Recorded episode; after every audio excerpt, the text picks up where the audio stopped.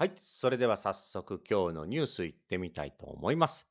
今日は2021年4月の5日になりますね。まずは、えーちょっとだけコロナ情報ですが、最近まん延防止、まん延防止っていうね、えーキーワードをよくニュースで見ますが、蔓延はまあスプレッド、まあ防止はまあそれを止める、スプレッドを止めるためのいろいろな対策をですね、えーそれぞれの町とか府県、プリフェクチャーとかね、いろいろなところで、えー行っていくというニュースですね。まあ、東京なんかはですね、そういった、えー夜の8時までしか飲食店オープンできないですよ。あ、今、先月か、3月から9時まで大丈夫ですよとかね、いろいろそういった、まあ、なんでしょうね。まあ、飲食店の人にとっては大変ですけど、まあ、ちょっとソフトな感じのルール。まあ、旅行とかもできるし、他の県にも行けるし、レストランとか居酒屋も普通に開いてる、ね、ショッピングモールも開いてるお店が日本は多いのでね、まあ、他の国に比べたらすごくソフトなこうルールっていう感じだと思いますけどね。で、一応、 infected、感染者感染者の方は、まあ、第1、第2、第3ウェーブ、まあ、第3ウェーブがすごく多かったですけど、まあ、それに続いて、まあ、今もう第2ウェーブより上に来たんで、第4ウェーブになるんじゃないかっていう感じでね、報道がされています。はい。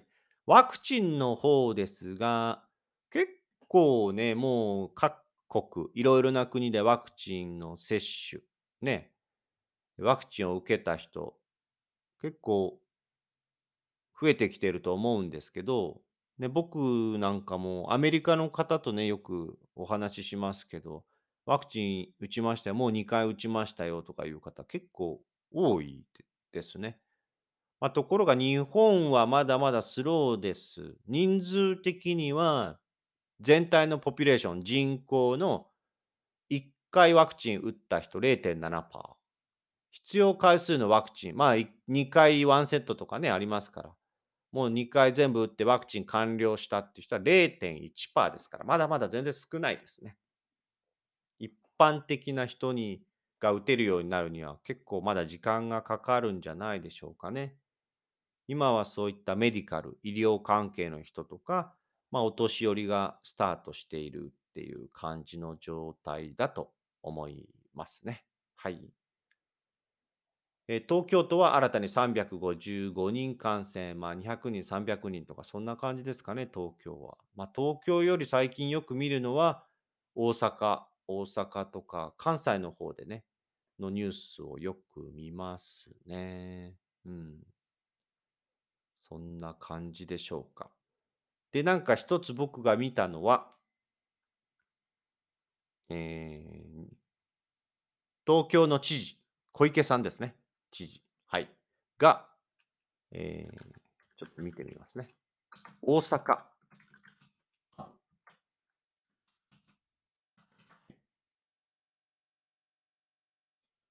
2日ぐらい前ですかね。4月の2日ぐらいに、東京都知事の小池さんが、えー大阪株というワードを使ったということです。まあ、これは例えば、えー変異株、ね、新しいタイプのそのコロナというかね、イギリスの変異株、そしてブラジルの変異株だったら有名ですけど、まあ、続いて大阪株というワードを使ったことに対する、まあ、意見、コメント、はい、炎上しておりますね。ツイッターとかでね。はい。そうそう。大阪府は5日からまん延防止、先ほど言いましたけど、スプレッドを止めるための防止の措置、うん、対応が適用されるので、今日からですね、東京都もこの日の感染者数が442人に上り、まあそういったのも適用の検討に迫られている。まあ東京都もなんかもっとした方がいいんじゃないかということでですね。で、変異株の、えっとまあタイプが違うと。で、特に大阪株の方が感染力が強い。大阪のコロナの方が感染力が強いっていうような発言をしたことで、それ差別だ、ディスクリミネーションだっていう感じで、大阪の人の差別につながるとかね、関西人全員を敵に回した 変な言葉を作るなとかね、その、関東と関西の、その、セパレート、分ける、分断を、それを煽るような、これ以上また仲悪くさせないようにしろとか いろんな声が上がってますね。はいはいはい。これはちょっと言っちゃいけないかもね。そうですよね。ただでさえ、その関東と関西、東京と大阪っていうのは、ね、そのいろいろな思いがあって、仲のいいとこと仲の悪いところがありますからね。特に東京の方から大阪をちょっとこの区別する そう、ようなことを言うと大阪の人めっちゃ怒りますからね。はい。ものすごく怒るんで、これはちょっと小池さん失敗しちゃったかなっていう感じですね。はい。まあそんなニュースが最近結構話題になりましたね。あとはまあオリンピック選手、オリンピックに向けて、まあ一応まだ開催の方向なので、オリンピック選手、それぞれオリンピックク選手に選ばれたとかに向けてのスポーツニュースがあったり、特にあとよくやっているのが聖火ランナーですね。聖火ランナー。これあのツイッターの方でね、まあこれもブログにリンクを貼っておきますが、3月の25日から福島県からもうスタートした聖火ランナーですね。聖火ランナーっていうのは何て言うんだ？えー、なんだったかな？オリンピック、ちょね。聖火ランナー。オリンピックフラー。オリンピックフラーム flame, フレーム、総理。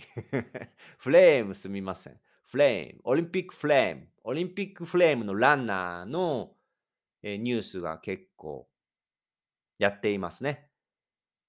というのは、このオリンピックフレーム、この東京フレームの聖火リレーの、その、キャンセルというか、えー辞退する、走るの私走りませんっていう人が結構増えてるんで、その、あの人も断った、あの人も聖火リレーランナー辞めたとかね、そういったニュースが結構、毎日のようにね、はい、日本のニュースで流れています。ただ、もう3月25日、福島県からスタートして、121日かけて全国回るんで、これはもう、まあ、リンク貼っときますけど、このページでいろいろ見れるんでね、興味がある方は見てみてください。日本の有名な方が聖火リレーやってますね。はい。という感じですかね。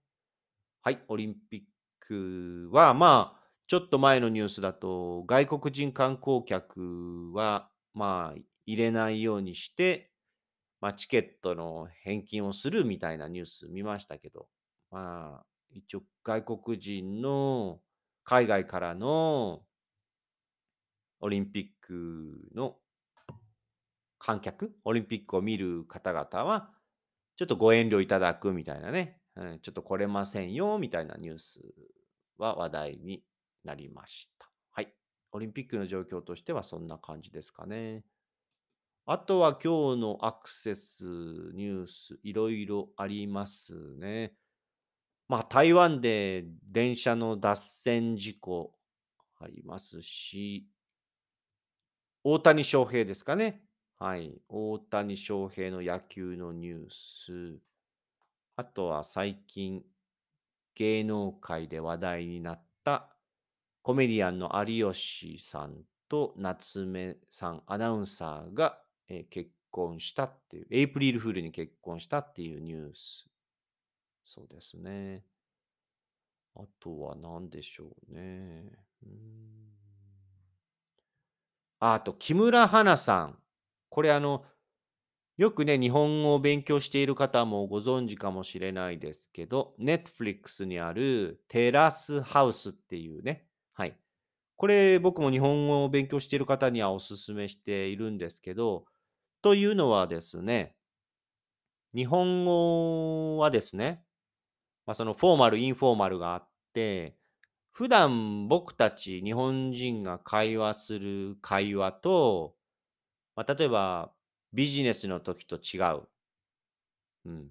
そして、えーテレビのアクター、俳優とかですね、あとアニメーションのセリフ？アニメアニメとか映画とか、そういったところで使う日本語も、普段僕たちが会話している日本語とちょっと違う。で、written word っていうんですかね。小説とかアーティクル、記事に書いてある日本語も僕たちが普段お話をする日本語と違う。はい。もっと丁寧だったり、ちょっとアクタージャパニーズだったりするんで。はい。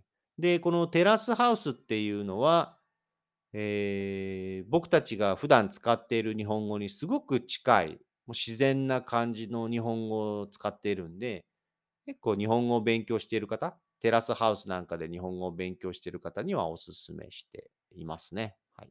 まあ、ちょっと話それましたけど、そのテラスハウスがまあ終わった理由の一つでもあるんですけど、さ最新回の時にね、登場していた、えー女子プロレスラーの木村花さんっていう方が、えー自殺したんですね。はい。自分で命を、えー落としてしまった。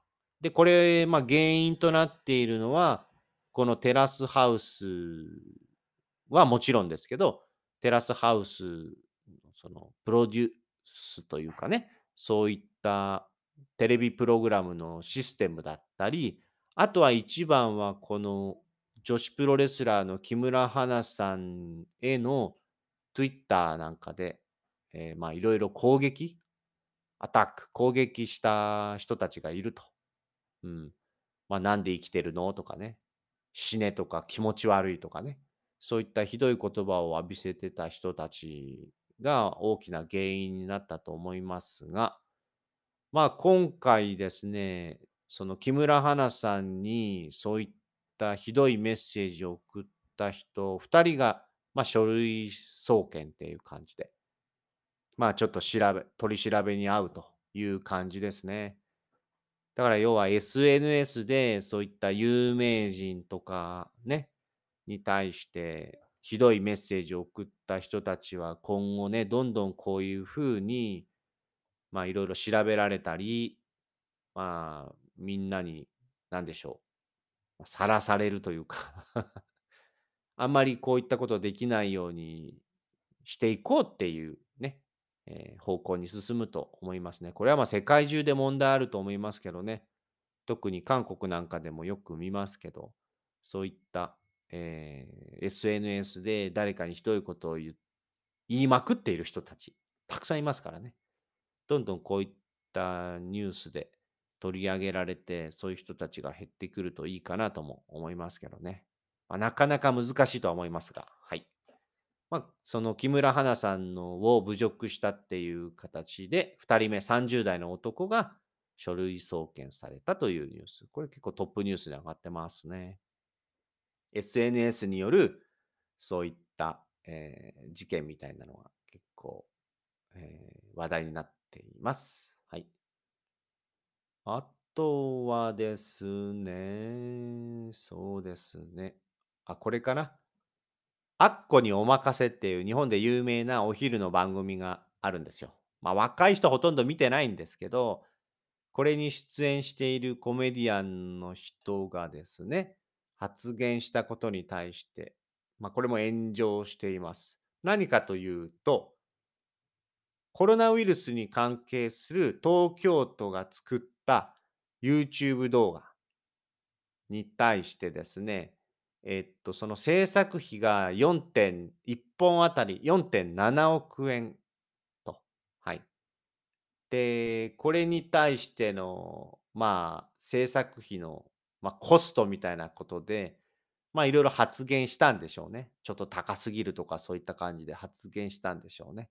で、それが実際のその制作費の、ね、値段と全然違ったということで、うん、ちょっと誤解を生んでいる、うん、間違った報道をしたということで、この番組でをもって謝罪をしているという感じのニュース。これも話題になってますよね。うん、要はまあコロナに対する、えー対策、あとは皆さんみんなストレスがありますのでね、コロ国は何やってるんだ、東京都は何やってるんだってみんな思ってるんでね、やっぱこういったニュースが結構フォーカスされたんじゃないでしょうかね。はい。うん。あとはですね、そうですね、気になるニュースは、闇カジノ、みかじめ料。ちょっとこれ見ていいですか？はい。まあ、カジノがお台場にいつかできるとかね、日本にカジノがないのは先進国としてね、ちょっとマイナスだみたいな、いろいろカジノに対してもね、いろんな声がある日本でございますが、これに対してのニュース。はい。闇カジノはあるんですよ。例えば、まあ、新宿の歌舞伎町とかは絶対あるでしょうしね。まあ、それだけじゃない、いろいろなところに、あの、まあ、シークレットでやっているカジノ。まあ、普通のマンションだったりすると思いますけどね。そういったところはやっぱり日本にもあると思いますけど、みかじめ料。このみかじめ料っていうのは、なんでしょうね。まあ、まあ、日本はね、そのマフィアというかヤクザっていうのがいまし、グループがあって、なんでしょうね、まあ、ボディーガード料金だったり、この店で営業を続けるなら、その店に変な人が来た時に俺たちがね、面倒見ると。俺たちがいないと、この店に変な人が来るぞ。だから俺たちに毎月いくら払えみたいなとか。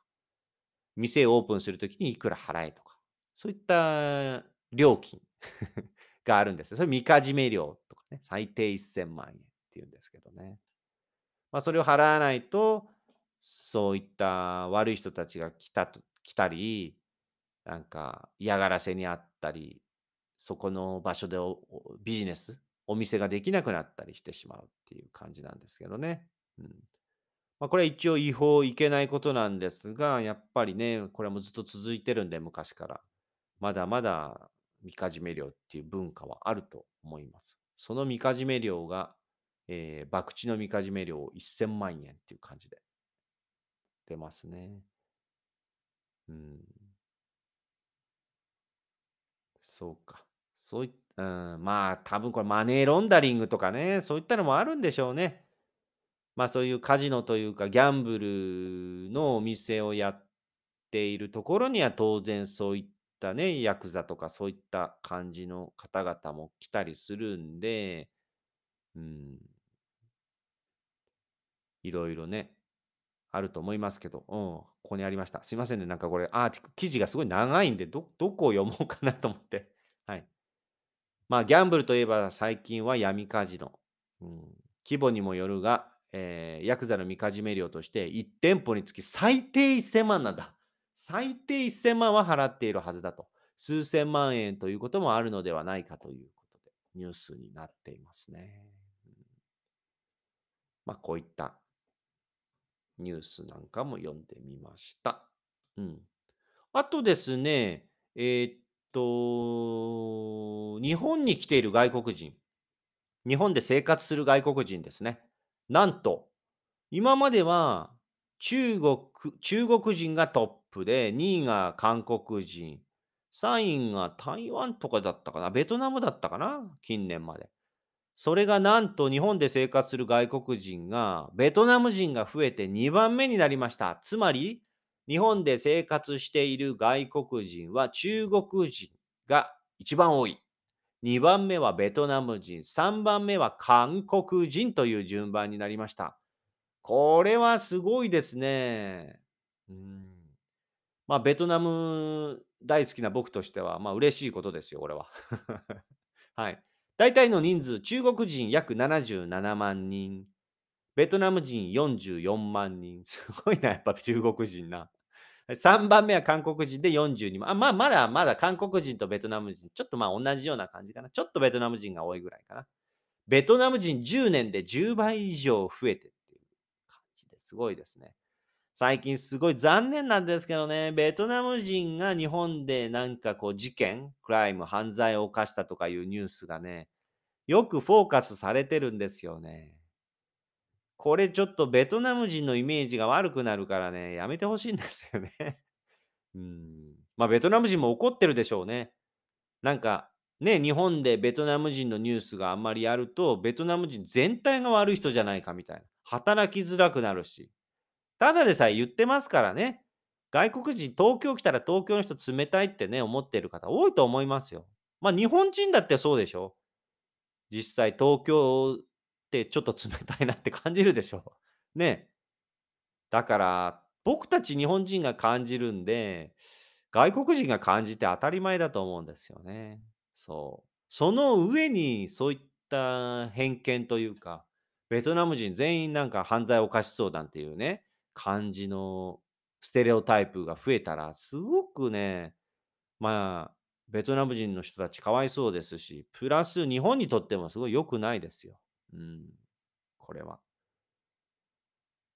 ね、あんまりなんか理解してないというか、勉強してないというか、あ、あんまり言い過ぎるとあれですけど、日本はどうしたってお年寄りの数が多すぎて、若い人が少なすぎて、どうやったってこれからの未来、海外の方、ね、外国人の方にお願いする、ね、助けてくださいって頭を下げていかなければいけない時代になるんでね。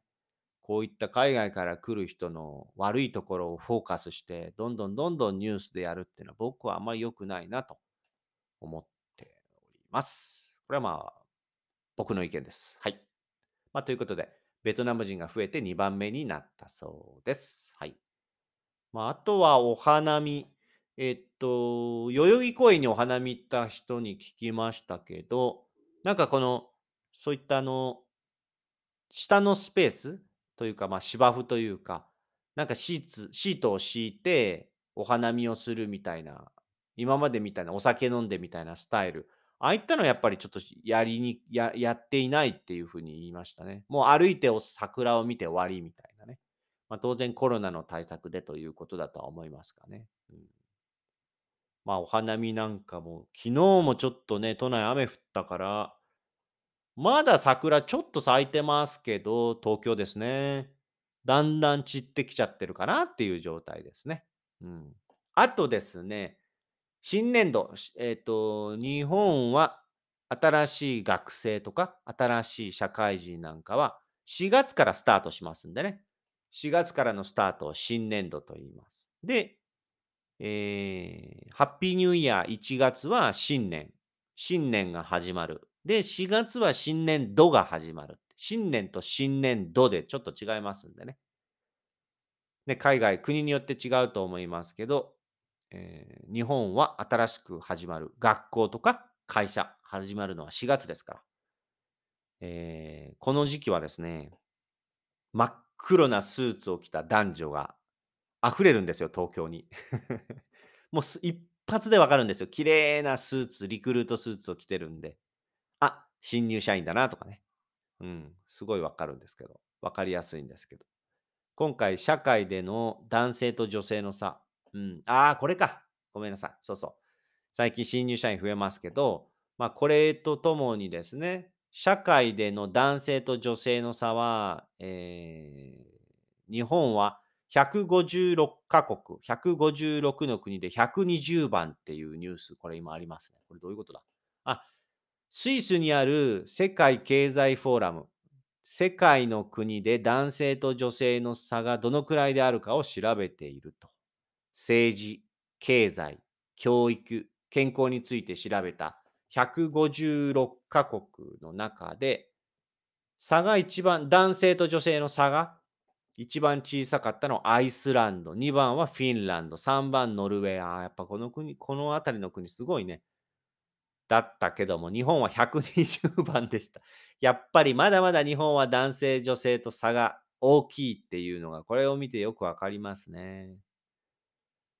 まあ日本は教育と健康での男性と、女性の差は大きくないと。政治経済での差が大きいということですね。まあ政治家の数か。政治家の数、女性の数が少ない。会社の女性の管理職、管理職が少ないとか、そういった感じなんだね。うん10年前は101番だったけど、今年は今までで最も低い147番。日本も少しずつですが良くなってるんですけど、もうね、アメリカの MeToo なんかも、ね、世界で MeToo なんかも何年か前からね、ありましたけど、他の国はもうもっともっと進んでってるんだろうね。女性の管理職が増えたり、議員が女性の割合が増えたりね。まあ首相なんか女性が増えたりしてますからね。日本はちょっとスローなのかなっていう感じかもしれないですね。うん。あと、新しいコロナウイルスの問題のために、世界では仕事がなくなった女性の割合が男性よりも高くなっていると。あ男性と女性の差は小さくなっていませんとも発表されたそうです。はい。まあ、そういったニュースですね。まあ、こんな感じですかね、今日はね。はい。ちょっとあの、硬いニュースが多かったですけどね。えー久しぶりに、えーまた今日ちょっと喋ってみましたけども。はい。まあ、こんな感じでちょいちょい、えー日本のニュース、トレンドとか、はい。いろいろ取り上げながら皆さんにご紹介していきたいと思います。はい。で、今日ご紹介したニュースについては、アマオジャパンのブログの方にもアップ、リンクの方貼って、えーおきますので、興味のある方はよかったら見てみてください。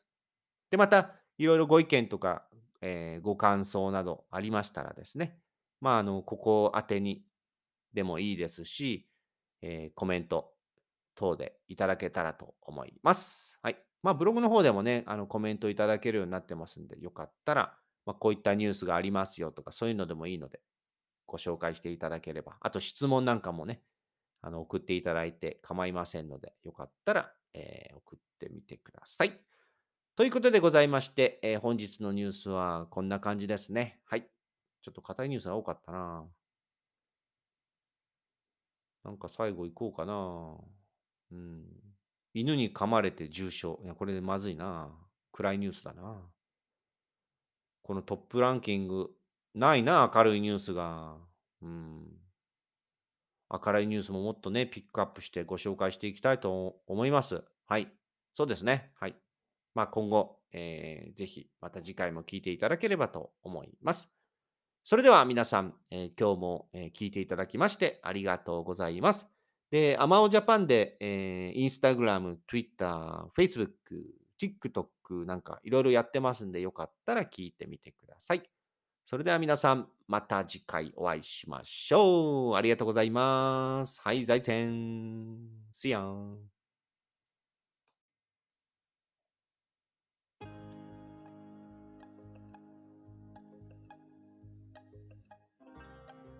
皆さん、こんにちは。アマオジャパンのアマオです。このポッドキャスト番組は、日本に興味がある方や、日本語を勉強している方へ向けて、日本のニュースやトレンド、話題になった SNS や記事などを皆さんにご紹介していくポッドキャスト番組です。